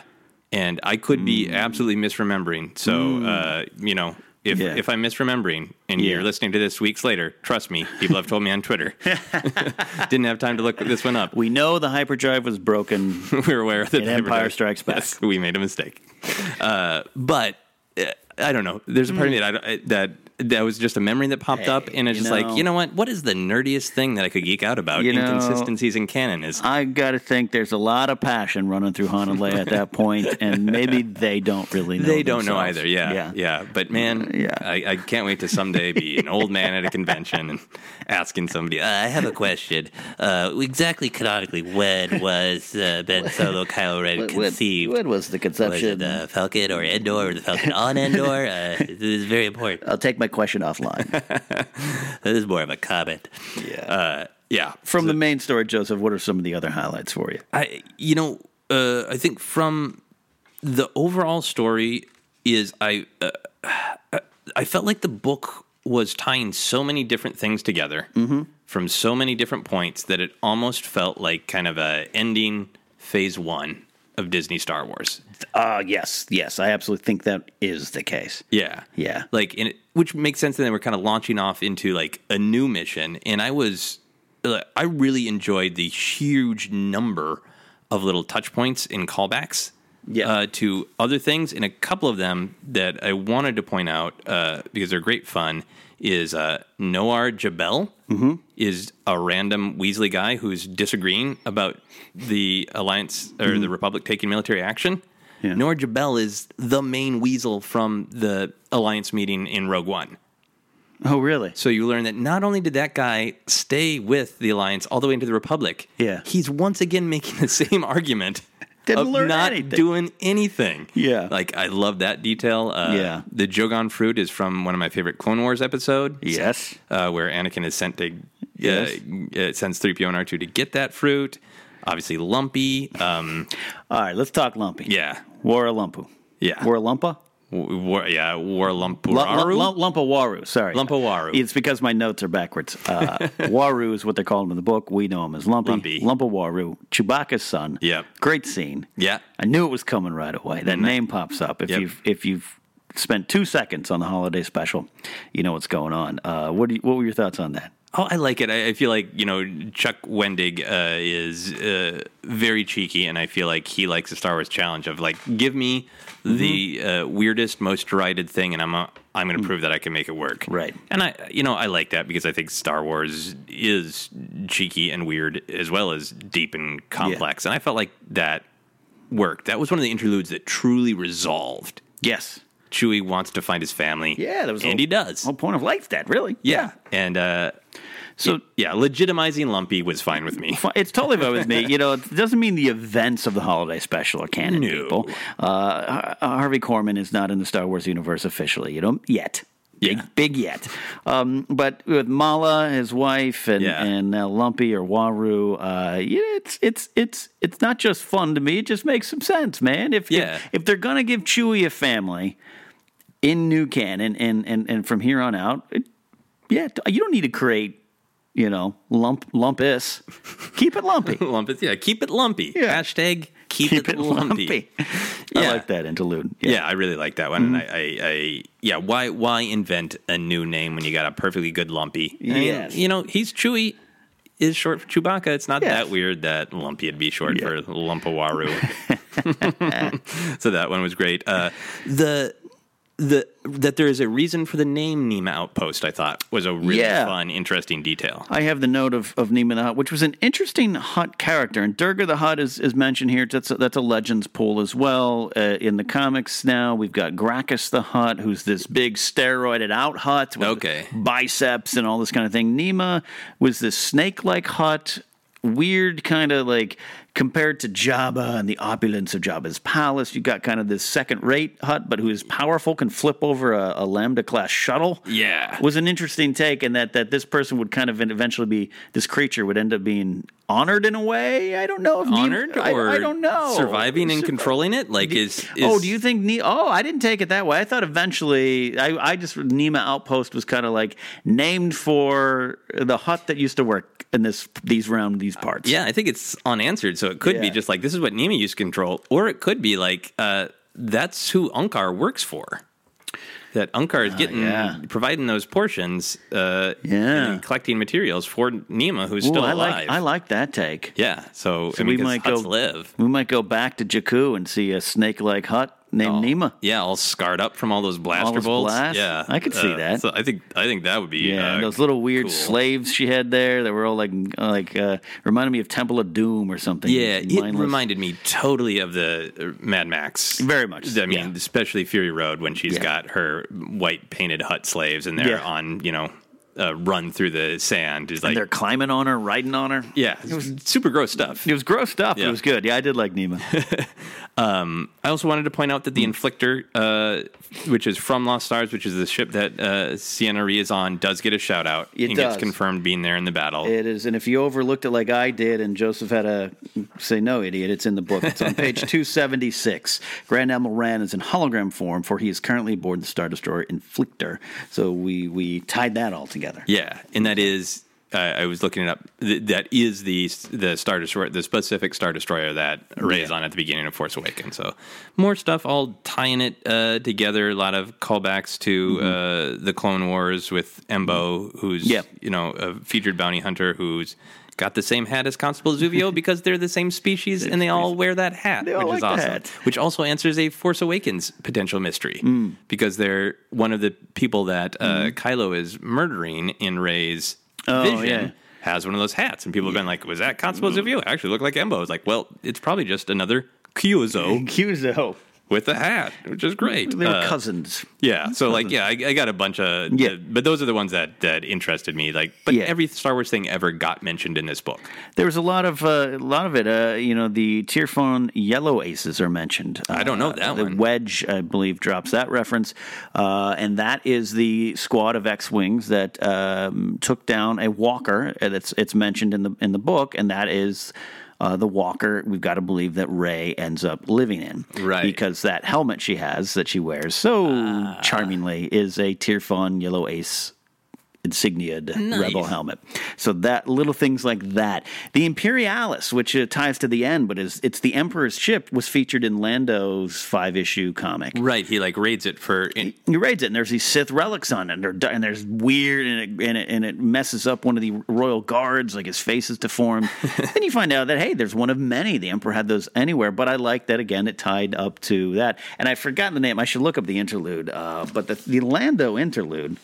Uh, it was it was Harloff that pointed this out to me that that that that they mentioned the Imperial in that uh, on Cloud City or or part of the group that was like still in control or took over Cloud Yeah. City is the the Imperial officer that was in that uh, mobile game that came out. Um, Star Wars Galaxies. Oh, wow. That like announces in the commercials right around Force Awakens. It's like the Emperor's still alive. Don't worry, everything's controlled here. That that's that guy. oh, nice. So it even ties into that. Yeah, and I wonder how much of that is uh, Wendig uh, being cheeky, and how much of that is kind of direction from overall Lucasfilm story group of like, Right. really, really tie it all together in the details. Right. Uh, I can't find the in- interlude right now, but it's there. yeah, and the Lando, the Lando interlude is just great fun. It is. I really liked it. I really liked it. I was worried because of that that excerpt that was released, the Lobot We're Home line kind of made me roll my eyes. But again, Yeah. that's that's keeping in tone with some of the stuff written in these books. But yeah, it played out really well. It's just nice to have Lando there. Yeah, absolutely, absolutely. Um, do you have any other like uh, big story thoughts, or do you want to dive into a little bit more of the interludes? Well, I, the interludes uh, reveal a lot and that tie into some of the big stuff, I, I think. And as far as big stuff,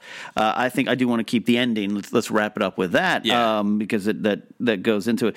Um, my favorite chapter, by the way, is chapter 25, which is the War is Coming chapter, which is every little section begins with War is Coming and it goes through the characters going through it. It reminded me very much of, of uh, Re- Return of the King, Yeah. uh, standing on the precipice of a war, and just a lot of the stuff, uh, the, hearing the bells in Game of Thrones, and the great scene with Varys and Tyrion Lannister. It was a, it was a really good chapter.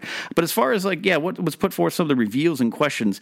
Um, one of uh, one of them, the, the, the Journal of the Whills is mentioned, and it's an interesting thing now that now we can say maybe Kenobi was quoting quoting the Whills to Luke what he said from a certain Oh. point of view because it, it it exactly says certain point of view. It's Oh, part yeah. of the learning, uh, and a lot of the Church of the Force stuff came up with those guys, the group uh, from the Church of Force returning the kyber crystals to their rightful place and paying a price for it, dying, and this is what they do. It's part of their mission.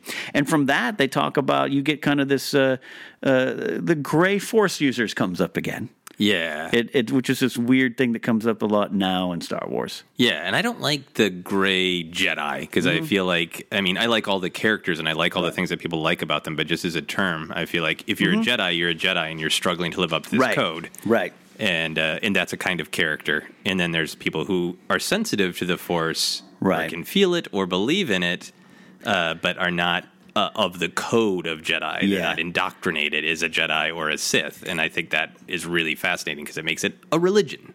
Yeah, yeah, and it does make it a religion, but it, and and combined with the Bendu showing up with in Rebels, which I like so far. I'm so I'm actually curious, want more about. Yeah, uh, the Bendu to come out. But yeah, I thought that the fact that that's kind of put, put out there as well, and that you are seeing, especially with Rogue One, and you know.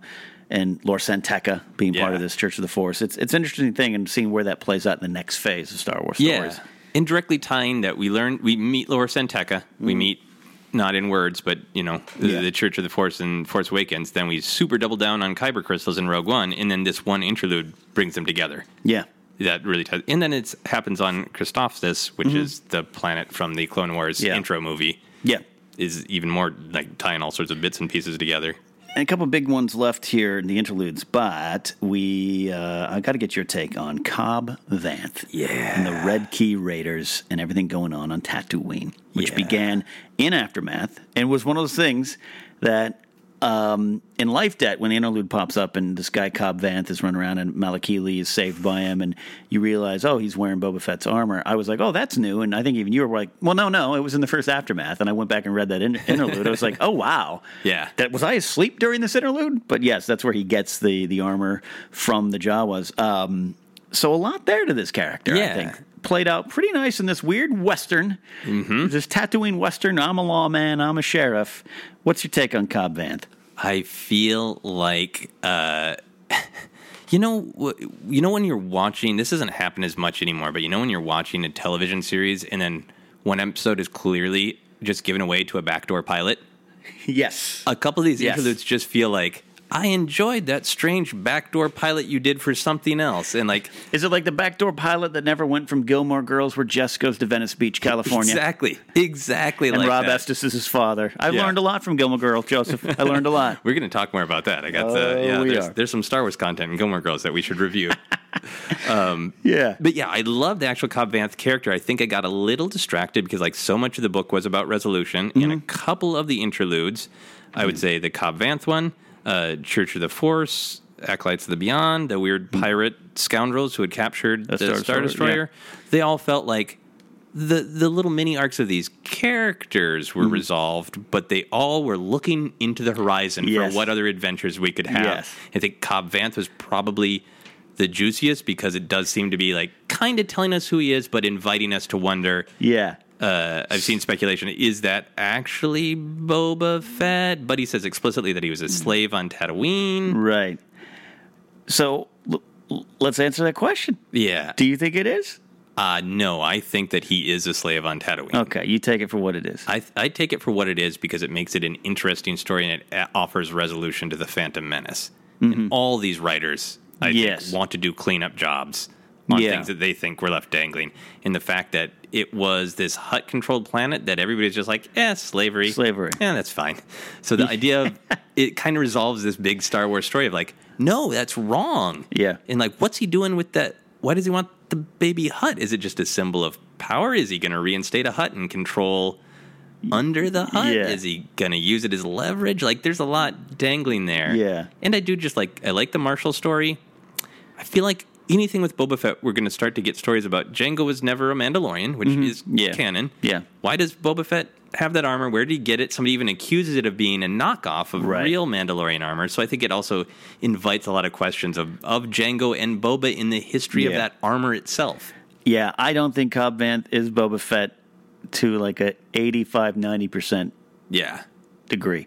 Um, that line, I think it's in the it's in Life Debt where Malakili, the Rancor keeper, and Cobb Vanth's like, "Don't I know you? Didn't I? Wait, I know you. You're familiar." And Malakili's only been in the palace Yeah. during that time is intriguing. It could be anything, but at the end of the day, I think you're going to find out more. And I, yeah, the slavery angle, you're right. It's hard to turn away from that, and it doesn't make any sense for the Boba Fett character to be like, you know what, I got out. I'm going to stick around and be a good guy now. Yeah. I like the idea that he, I- think Boba Fett survived, and I, it's only more interesting to say like, well, what? Why did he leave his armor behind? Where did he go? Yeah, What's that's actually really intriguing to me. Yeah. So so I like that because you know Mm-hmm. if we're going to spend more time with Boba Fett, he's got to be more than cool armor. Yeah. Which he is Absolutely. now. Um, so, but that that interludes, in the end, was some of my favorites through all of the books. Yeah. especially going back around the Red Key Raiders are these uh, you know miners coming in, moving in, and it's Cobb Vanth's town. It's very old Western John Yeah, Wayne. Totally Yeah. is. Totally is. Could be something, uh, a comic series down the line. I don't know. We'll find out. Um, all right. Theed Naboo. Yeah. Misa wants to talk about this interlude with you. Oh, Misa wants to too. Okie day. You, my palo. Yeah. I'll put my cards on the table. I loved it. Misa like it. I thought it was amazing. Yeah. I thought it was perfect. I, I feel like you and I had this conversation maybe on Jedi Alliance when you mm-hmm. were hosting, and, and I was a guest mm-hmm. that the best that you can hope for for the intention of Jar Jar mm-hmm. is exactly what we got, which is a sad clown. Yeah. Which is a, a noble fool who is actually a little legitimately dumb, realize dumb and clumsy, gets old and enough to realize I'm gonna I'm gonna lean into it and try to spread some joy. Yeah. it makes sense of his his gooniness. Yeah. it, it in a meta way it calls back to the fact that Yeah. Jar Jar's style of humor feels out of place to a lot of people in the Phantom Menace. So the idea that he is doing things on purpose, like we, you know, you know, two seconds later, in order to make that poor orphan laugh, he's stepping in some some doo doo on Yeah. purpose. Yeah. So like, and he's sticking his head into electricity and you know losing control of his tongue. Like now he's doing that stuff Yeah. on purpose. On purpose. It is on great. purpose. And talk about going meta, talk about going cheeky. The fact that Wendig uh, and and I'm sure I'm sure this chapter, this interlude was discussed in some meeting at Lucasfilm. Guys, we're bringing Jar Jar back here. Um, this notion of playing around with Jar Jar basically saying, ah, everyone bandaged me because they think I helped the Empire, like I was a Sith or something. Just a fun nod and wink, and done in a and done in a great way. Well, it works. It works for wild theories about yeah, he is a Sith. Yeah. uh, and it also works as he, he did call for He did call the emergency powers. So Yeah. it is Dello le- Felicets. legitimately his fault. Yeah. I mean, he was manipulated and everything. I think uh, there's a tweet going way back where uh, Wendig said, "I've got an idea for Jar Jar if they'll let me." So I think this came from, Oh, okay. from, You're- from his you're right. I do brain remember that. pan and was I'd love, accepted. to, I'd love to talk to him about that. Yeah. If I see him at celebration, I got a drink in me. I'm cornering that guy again. Yeah. I met him once, shook his hand, and and, and praised him for using the Rancor Keeper. Oh, yeah. Uh, um, if uh, the Jar Jar, it was it was for what we are as prequelists. It doesn't mean we love Jar Jar either. No. um, as well, I should say. But uh, I turned that I turned that cha- that that, and they've gone on Naboo before. Yeah. Um, and uh, I, once I turned that that interlude, saw Theed Naboo, I was like, oh, and I knew that that story had kind of broke that the fate of Jar Jar revealed. I was like, here we go. Yeah. Clap my hands and So good. You know the lore of the day the clown cried, right? Yeah, yeah. This famous movie that Jerry Lewis made Oh, and yes, yeah. realized was horrible and never released. That he is a, a clown, uh, you know, trying to amuse children at a concentration camp, which is obviously, you know, a hard tone to strike, which is why the film was never released. Right, right. This almost feels like uh, certainly not concentration camp, Mm-hmm. but I I think really using that um, real world sadness of an orphan that nobody else wants. Yeah. And this sad, weird creature will use his meager skills to be silly. Yeah. To, you know, entertain this child who's lonely. It's like, it's definitely like some violin strings moments, but it, it works and it Yeah. ties the absurdity of Jar Jar to the overall story of aftermath. What is the aftermath What is of the the huge galactic war? Like, well, they're orphans, That's one of them. you know, and they might get entertained by a silly, idiotic, Yeah. civilization destroying Gungan. So as we look towards uh, the end of the story and the end of our discussion here, though, I want to pause and uh, or, or stop off on the interludes uh, revolving around the acolytes of Beyond. Yeah, uh, we got Kiza and Remy are kind of the main ones, and they go back to some of the early stuff of uh, the interludes featuring the acolytes. Yupe Tashu, who um, I saw that picture going around. Some people were, were uh, here's Yupe uh, Tashu in Return of the Jedi, and it's not. It's Sim Aloo and our good friend Janus Greejatus. Yeah. Um, I believe this is of the same crew, but never seen thus far. I think he's got a fancy hat too, but Yeah. it's not the same hat as Sim Aloo or Janus Greejatus. Yeah. Um, so this is a character again appeared in Life Debt. I think also in Aftermath. I mean, he's been around this whole series, but you kind of I wasn't paying attention until now. Like, Yeah. oh, okay, now this character's got some grave importance. He's he's the head of the acolytes. He's no longer with us. Little galley pushed him down, uh, a la the emperor uh, being thrown off the uh, the balcony there. Um, the acolytes are, are are intriguing. It was one of the things I loved about Aftermath, that interlude of these mysterious people buying what they believe to be Vader's lightsaber mm-hmm. and collecting these relics and what it meant, and and and immediately it kind of tied to Kylo in a lot of people's minds. What mm-hmm. Kylo was there with the Knights of Ren and who they are, and, and his praising of his of his and worshiping of his grandfather for all the wrong reasons. Yeah. So the acolytes, Knights of Ren. This is where we're going. Yes. I think yes. Yeah. I think that that is not it's not stated, but it doesn't feel like it's trying to misdirect to anything else. Mm-hmm. I think explicitly tying together uh Yupe Tashu is commanding Mm-hmm. them that the Emperor had taught him all of his mysterious Sith opinions and facts. Right. Uh, and then knowing that it was Yupe Tashu's intent to go into the the beyond where the Knights of Ren, I think, come from. Mm-hmm. I think it just all makes too much sense. Yeah, it's one of those walk like walks like a duck, talks like a duck at tonight of Ren. Yep. type of things here. Exactly. The the thing with the masks and the connecting this this power and the, the getting these visions of former Sith and present Sith or future Sith and just Sith visions and the use of these Sith artifacts, which has been an inter- it's an interesting thing because it ties to the Emperor and his ships and his his his pursuit of the, the Sith path. It ties into Vader's castle on Mustafar being supposedly built over a key thing in the Sith Yeah. path. The Jedi temple built on a Sith temple or all this kind of it, it Yeah. keeps popping back up. And I've been watching a lot of the Clone Wars stuff too with the Mortis episodes. I've been watching rewatching a lot of that and Yoda's and the Lost uh, Lost missions. His final those final episodes of the Clone Wars.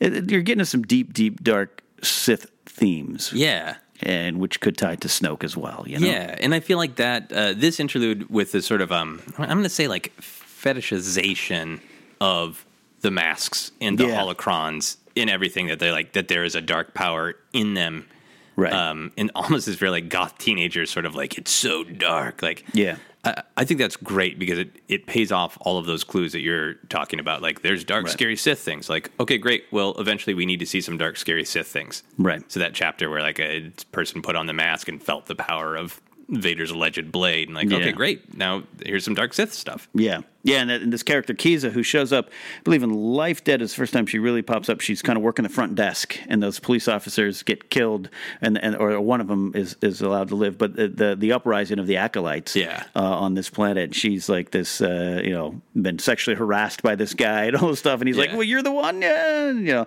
Uh, so for her, she gets this power by killing Remy. Um, it's some dark stuff. It's it really Yeah. plays into the, the dark side. So yeah, I, I, I it's like uh, you want to kind of form some other theory or anything, but yeah, if you look at the shots that we've seen of the Knights of Ren, weird weapons, masks, all that stuff. A little bit of hodgepodge Yeah. nature to them, and and they are Yeah. the acolytes of the beyond, Beyond, yeah. which is literally you know Right. the, the next galaxy over. Yeah, and uh, what Yupe Tashu, you know, this this uh, crazy uh, emperor's uh, right hand dude leading them, it all makes sense, and it would make sense that Kylo would uh, be like, "Oh, you guys are worshiping Darth Vader? Guess what? I am his grandson.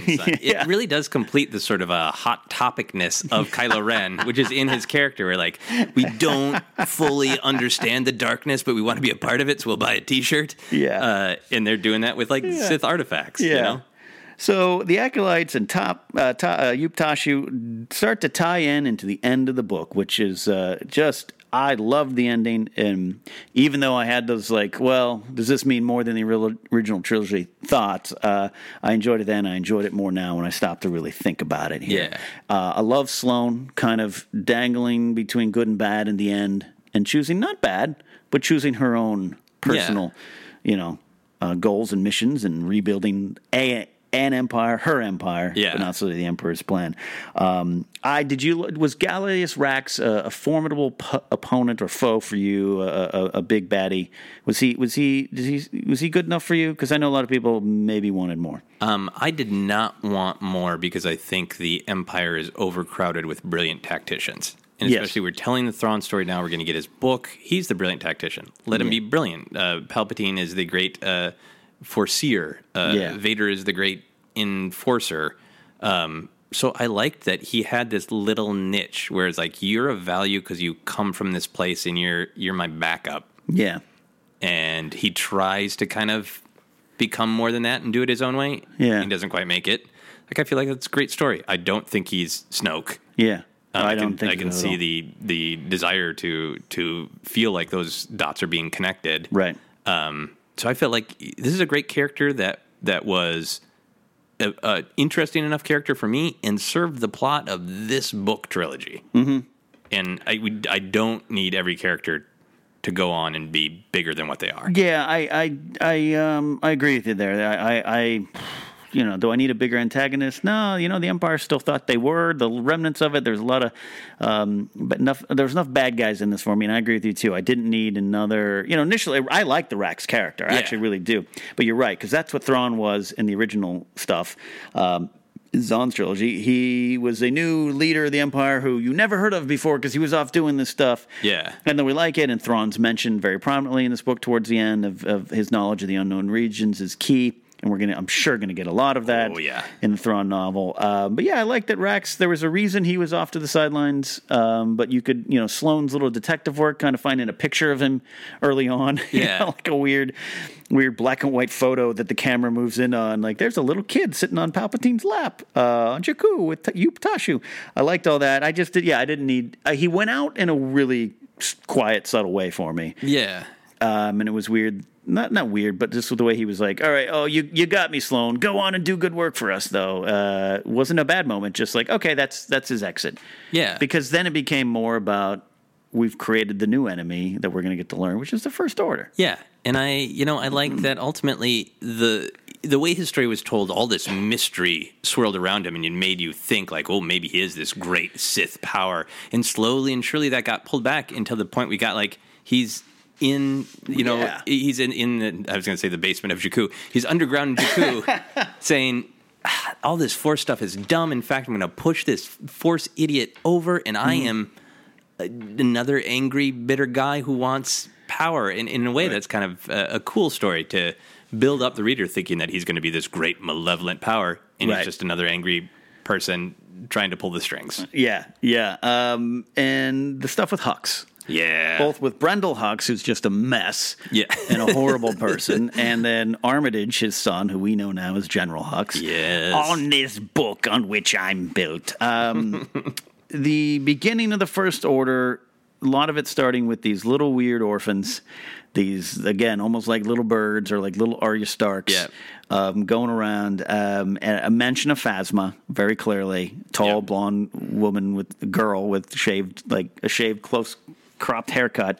Um, uh, did, did you like that? Because I, I do like. That. I like that. This that makes some sense. Yeah, how they're going to get this first order? That they just hire people, put a job offer uh, app out there. You know, sign up to come to the unknown regions. Like, yeah, and in Force Awakens, it did have a little bit of that. Like, well, you, you either get clones or you get droids or Yeah. you uh, kidnap children from birth. yeah. And Hux says it. My my troopers are great. They've been trained since birth. He says that in Force Awakens. Yeah, and that he's kind Yeah. of always been of them. Yeah. And was, you Yeah. know, we get to see the moment where he's kind of promoted to be yeah. in charge of them is really cool. You know, in in Force Awakens, it had a rhythm with oh, it, that's kind of how the Jedi did things. So how is this different? So getting to see in this book, like Yeah. oh, they're taught to be feral from birth. Mm. O- the only thing, you know, and I really like that Sloane, you know, uh, makes his personal connection with him Yeah.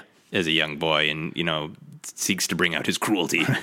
uh, there's a little bit of Jakku having you know completing its transition into the new Tatooine, where Yeah. small off-world place where big things happen, and now like a lot of our characters are intimately connected to Jakku. Jakku. where they come back to in the Force Awakens. Yeah, which almost makes it slightly weird when it's like you sometimes get those uh, the prequels created questions in the original trilogy and all that kind of stuff.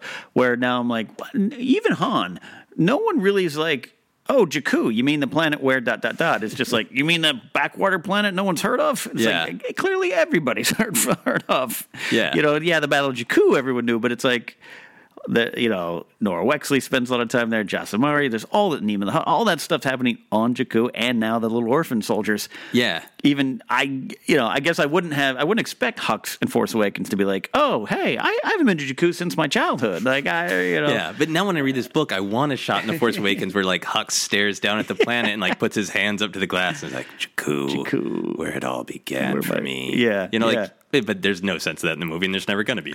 Yeah, no, and I'm fine with that. I'm fine with Yeah. that there. So they go off and go uh, searching for the unknown regions. Now, immediately I started getting nerd chills when I'm reading the observatory and the purpose of it, and they're going to the unknown regions, and we, all the stuff's been building with Palpatine hearing something. Because, you know, now, you know, your Snoke theory doesn't snuck, suck if you think that he's some alien out there, Yuuzhan Vong or otherwise. I don't know. He's got to be. And that has been my theory for a long time. It has. Because they have been dropping these hints in new canon books forever about what's beyond. Yeah. Jakku is at the edge, and then they started really doubling down. So yeah, I think Mhm. um, I think based on how Han and Leia seem to really clearly know who Snoke is. Yep. I think that there is going to be a, a continuing, you know, connection right with the galaxy we know, with the galaxy next door, and I think Snoke is going to come from there. I think maybe he's the presence that uh, Palpatine is thinking he's feeling from the far away, Far unknown, unknown spaces. Uh, so there, yeah. So I, I like all that, and I do think that Snoke is going to be a figure from the beyond. And and now we we got some interesting stuff because you know Sloane is going out there. The eclipse is already out there. A lot of speculation whether or not maybe you know it's Thrawn on there, all that kind of Yeah. stuff. Um, I like the detective work, and in Life Debt is where Sloane first finds out the eclipse is missing, and you kind of forget that, and all of a sudden it's key part of this. And I loved it. I love that we don't see who was on that ship, and I love it's mystery.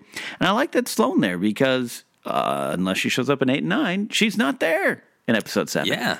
It's a long time. Well, and I specifically really like that uh, her clear vision of the Empire is she's got a, from my point of view, and it's like, yeah, it's cruel and evil, and then there there are whispers that this guy's a, a weird, you know, Yeah. evil sorcerer, but I just believe in order. Yeah, and like that's this tiny bit of like defensible view of the Empire of like. Yeah.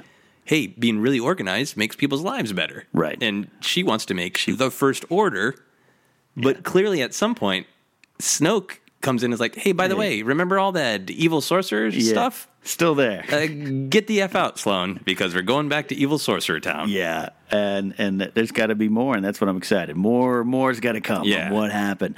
Um, and then uh, and, and and closing it there as we as we wrap up the look of the book.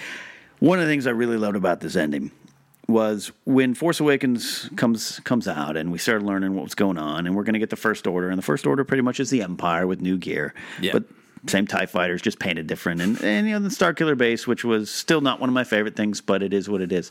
Um, there was, I'm speaking from from my point of view, a little bit of like, okay, it's the same thing redone. Yep. How do they get these people to join the First Order and oh, political upheaval, and yeah, I can kind of see it. Now it's really clear. Yeah. Not only just getting these little orphan kids and turning them into killers to start the First Order, and then you can recruit from there. But then you got you know signals sent out, and more people that the Emperor Palp- Palpatine trusted are going to the Eclipse as well. It's not just Sloane and these people on the Imperialis or this version of the Imperialis. Um, and then it starts to make sense that these people can be like, we're going to do it again, but better. And that includes a bigger, better Death Star. Yeah. It's like, oh, okay. You Star Wars counted me, Empire's End. exactly. Yeah. And I think a, a little bit of almost irony in the title in that it's fluid. The Empire never ended. Mm-hmm. Right. They just went Yes. to the faraway place to rebuild and to very purposefully do the same thing again. because we had uh, we'd heard another material of yep the, the galactic concordance was signed and the empire kind of was shoved to the unknown regions and s- stay where you want to stay and Mas Amedda you're just going to stick around in your your condo but you're not in charge of anything um, and that was kind of not thrown away but it was uh, now we're getting the full answer and it makes sense to me I'm happy with that ending Yeah. Absolutely. We got a couple. Uh, I want to go over a couple fan uh, questions. There. Yeah, it's a yeah, long absolutely. episode.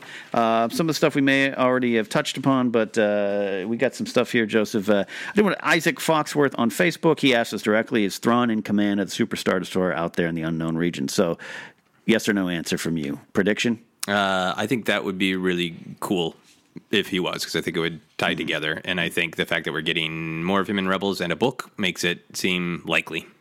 It, it, I, I am going to say yes now. Yeah. With the idea that I'm probably wrong, but yeah, it seems to be, and then that would put him in an interesting, almost similar point where he is at Heir to the Empire. Yeah. Where he's been out in the out, unknown regions doing some work, and now he's like, "Oh, all right, I got, I'm in charge now, huh? Okay." Yeah. And you, maybe it ties into Snoke and Sloane and all that kind of stuff. Yeah, it'd be And interesting. If it It'd be really interesting if Thrawn was like, "Oh, I study people, I study their weaknesses." You know what the real weakness Yeah. of the New Republic is? Darth Vader's grandson. Why don't you guys go cozy up to him? Uh, Griff Clable asked, not much of a theory, but what do you think the odds are that Rae Sloane is still alive by the time of The Force Awakens Last Jedi? Uh, we talk about this potential power struggle or or or Snoke uh, being there. Is there an older, older, older version of Sloane that we're yet to see? Uh, I don't think so. I, the more we're talking about it, I feel like they have also created just a lot of storytelling with what's going on in the First Order because now we know these characters and Mm-hmm. that story of uh, you know how does Rae Sloane get pushed out? Does she get pushed out? Yeah. You know, I'm interested. I'm more interested to hear that story in a book or a comic book than I am to see Rae pop up That's fair. in sequel era. That's fair because you wouldn't, yeah, you wouldn't get the whole chance to really dive in. Yeah. All right, and we got some questions also on Twitter too. Yeah, Richie Cuz at Richie Cuz one says, uh, "Why did Han and Leia call their son Ben?" Leia never met Obi Wan, and Han didn't seem close to him. Uh, I wanted to tackle that one because um, it has come up on Twitter of the writers that Claudia Gray had an idea, and it was nixed. Uh, as we mentioned, Chuck Wendig clarifies that he's Ben Solo, and we also know that Chuck Wendig was like, "If there's any problem in Star Wars, let me have a crack at it." Yeah, yeah, yeah. So I, it, it's intriguing to me that Lucasfilm doesn't want to answer this question yet, which makes me think that either they have something with it, or it's just a scab they don't want picked. Mm-hmm. I I never really when when Han yells Ben, I went like yeah, yay. Exactly. Didn't think much more about it. Uh, I'm a bad Star Wars media discussioner. no, you're not. Um, but this is I've seen this pop up a little bit now recently, and you know I look at it as yeah, Leia never really met him, but she clearly knew him. That was her mission. Um, Han cantankerous interactions with him early on, but obviously eventually knows the importance. And maybe, just maybe, when choosing who to name their kid, Anakin wasn't really a choice. Yep. Um, Jacen, not a choice. Um, Chad. Jaina, not a choice. Um, but that uh, they're like, hey, you know, we're together because this old crazy wizard sacrificed himself to take down a uh, shield, a tractor beam, and, and that's that's how that's how we met, honey. Yeah, how did how? Yeah, I think that's a great answer. Yeah. How to how, because he's the one who ultimately Mm-hmm. brought us together. You went looking for him, he found me, and he, Yeah. he brought us together. That's why. Yeah, and if uh, if Uncle Luke has any say, this is a crazy headcanon thing. Yeah. maybe Ben communicated with Leia. She's great at le- reach out in the Force. Yeah. He's still one with the Force. Yeah. You know, I think it's a natural question to ask because it's uh it's kind of a uh, what what could Han Solo have yelled out in that moment that would have had resonance? Mm-hmm. He can't yell Steve for some weird space name we've never heard. Anakin is two on the Two nose. nose. Obi Wan. Obi Wan. So, so Ben was one of the few names they have that had weight. Mm-hmm. So it made sense in that moment. Uh, and I, yeah, I, I love your answer. Of uh, Ben brought them together. Could Uh, this is from Mike Williams. With the recent update on Jar Jar and Empire's End, do you think that his fate, or in general the way the prequels are treated by Lucasfilm, is in any way disrespectful to George and what he created? Uh, I, I don't. It's a fair question, Mike. Uh, I don't. I th- I see it in a way of kind of protecting it. Yeah. Um, and saying, hey, we know what this character caused and what a lot of people feel. And then again, like I said, even addressing these Jar Jar as a Sith type of things that fans are having fun with. I think this this end wraps it up in a nice way, like we talked about uh, a few minutes ago. I, I, I think it is in a way of saying this character exists and we're going to make it work Yeah. in this new era. Yeah. Uh, yeah, I think especially the, I think in general they're being super respectful to the prequel era. Uh, Early on in Force Awakens production, I think they had some reassuring things like we're using practical effects, but I don't feel like Lucasfilm is saying a lot of things like that now that are that are subtle side burns on the prequels.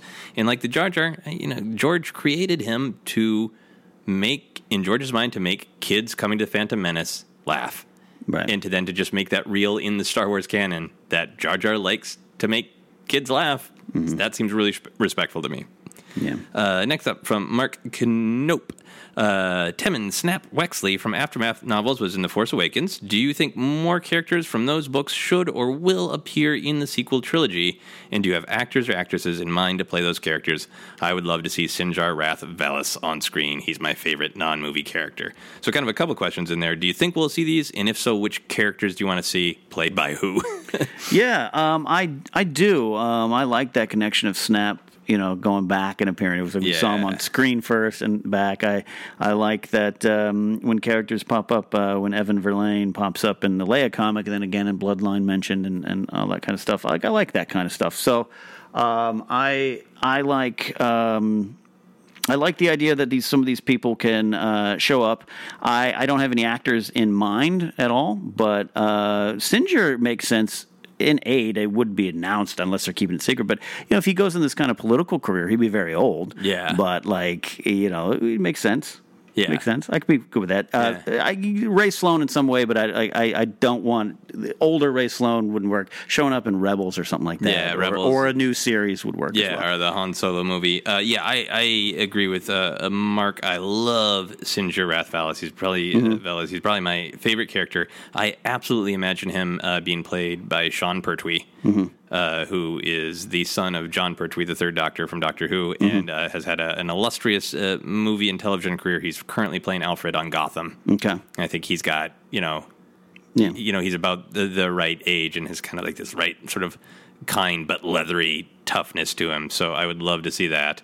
I was just thinking I'd love to see uh, Sinjir pop up in Rebels since we know what he's doing. We know he's a imperial torturer. Mhm. So that would be great. that would- if, oh, that'd be- uh, make sense. Kanan gets captured by Sinjir. Um, but f- I would love to see other characters just appear in the movies. Mm-hmm. Real quick, uh, sucky Snoke theory. Yeah. There is a description that I need to read again when Sinjir gets uh, shot in the head. There's a description of the gash on his head. That's similar? That sounded like Wendig going, please, please go everywhere and say Sinjir is Snoke. so maybe Sinjir will be Snoke. Maybe, maybe, My maybe. Snoke theory might that would be a way to get a, cha- a character on screen. Yeah, yeah. Uh, so th- that's it uh, for for the questions. Uh, Yeah. we got uh, we got a couple more, but the episode's going long, so we'll save them for other times. Super long episode, but I think uh, the book deserves kind of a deep dive, and it's nice to kind of stretch my wings uh, and and discuss Star Wars with you at length, Joseph. Yeah, absolutely. Uh, this book was uh, absolutely one of my favorite, and I think in the end, the Aftermath trilogy, it started a little uh, maligned, like we said. It is essential reading if you want to know all about new canon and where Star Wars is going. It really does wrap up a lot, like you said, Phase One, so to speak, of Star Wars, but it Yeah. sets up a lot more, and and it's just uh, really at the end of the day, it's fun. If you put them all together, there's a lot of cool mysteries and a lot of cool reveals, and I absolutely think Empire's End and Aftermath as a as a whole is something you should all read. Absolutely. You know, I closed Empire's End and I wanted to watch The Force Awakens, so mission accomplished. I did. I did. I did. Guys, we are growing and asking you to help us in that path, uh, on that path. Keep the Twitter follower rise going. If you haven't followed us already, go to Twitter at Force Center Pod. We're trying to get 2,000 followers. On Facebook, the likes are growing as well. A thousand uh, likes. Uh, you know, I know we talk about doing Facebook Live. I'm definitely going to be doing it Star Wars Celebration Force Center Facebook Lives. Nice. I'll be doing a lot of work with Collider and Jedi Council, so I'll be doing. Uh, I'll be busy, but I'm going to sneak away and do some reactions and stuff on uh, the Facebook Live page. Uh, iTunes rating reviews. You know, a lot of success this week thanks to you guys on iTunes. Our ratings and reviews are up. We're at 137 range. We'd like to get that to 150. If you haven't already, just we don't need a paragraph. Some of you have written some really nice words. Uh, a five star rating and uh, and uh, these guys are good or these guys uh, drink whiskey a lot, but we like them. that really really helps us as we are climbing. Joseph, good news this week on the ratings and rankings on iTunes. Yeah, yeah, we were up in the list of the top 200 uh, TV and film podcasts on iTunes, which is great. That stuff uh, uh, really does matter. The more uh, ratings and reviews we get, the more we consistently pop there. And if we, you know, we stay there, people people look at that when they're making decisions about who to invite for uh, conventions and Yeah. things like that. Uh, and we would love to be doing some full Force Center fun at conventions and things like that. Absolutely. You can follow me at Ken Napzok. Joseph, they can follow you.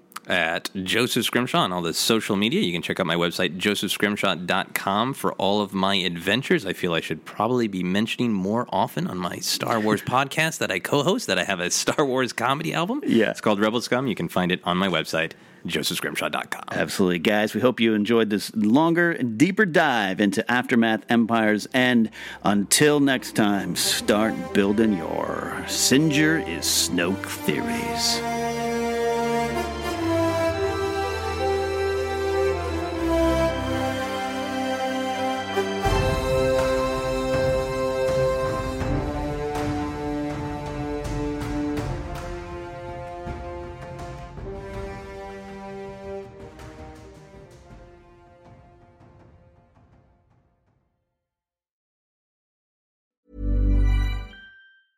Planning for your next trip?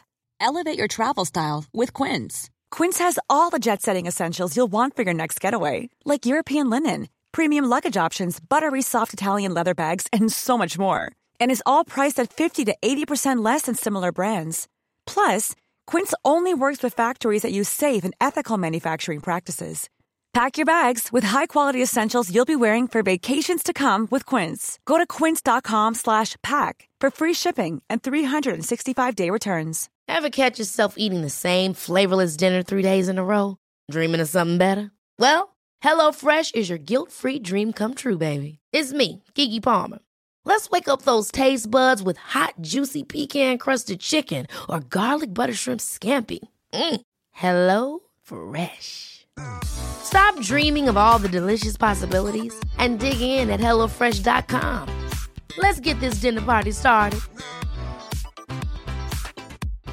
Hi, I'm Daniel, founder of Pretty Litter. Cats and cat owners deserve better than any old fashioned litter. That's why I teamed up with scientists and veterinarians to create Pretty Litter. Its innovative crystal formula has superior odor control and weighs up to 80% less than clay litter.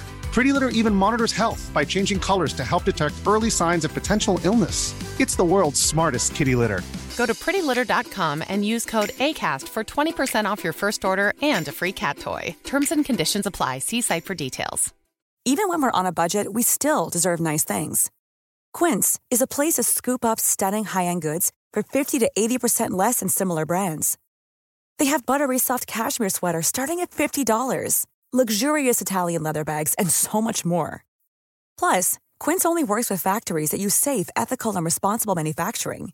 Get the high-end goods you'll love without the high price tag with Quince. Go to quince.com/style for free shipping and 365-day returns.